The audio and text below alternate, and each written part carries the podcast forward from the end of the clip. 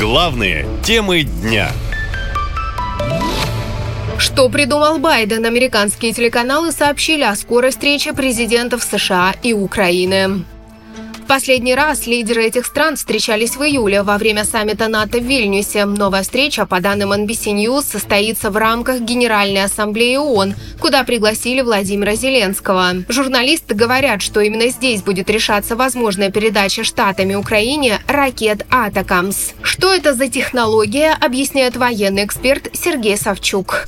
Это ракета для выполнения тактических задач. Дальность ее около 300 километров. Что самое интересное в этой ракете, это запуск именно с э, пусковых установок «Хаймарс» или МЛРС. То есть эта ракета фактически устанавливается на тот же «Хаймарс» и запускается с той же установки. Не нужно передавать пусковые установки, э, какие-то системы наведения и так далее.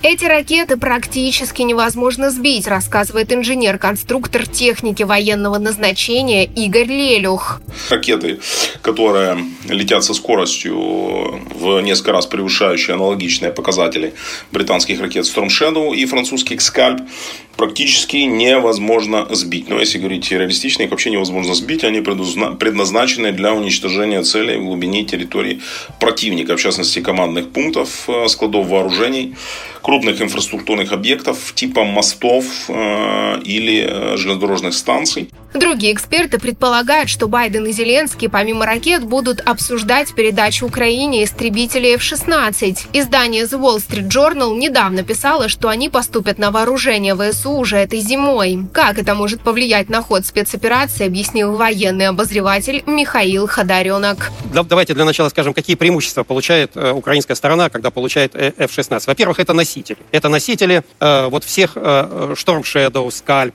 Towers. Towers со дня на день появится. Это будет средство борьбы с нашей авиацией, поскольку наверняка же они вместе с самолетами получат и весь комплект авиационных средств поражения. В первую очередь ракеты «Амрам», воздух-воздух. И это вполне может создать большие проблемы для наших самолетов. Ну, в частности, то, того же самого применения планирующих авиационных бомб. Напомню, ранее Дания, Нидерланды и Норвегия сообщили о поставках Украине порядка 60 таких истребителей. О том, что это серьезно повлияет на контрнаступление, заявил Владимир Зеленский.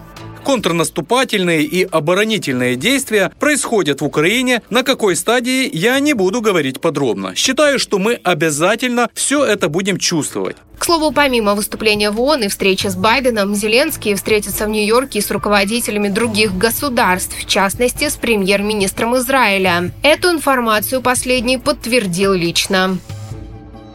Наша лента. Коротко и ясно.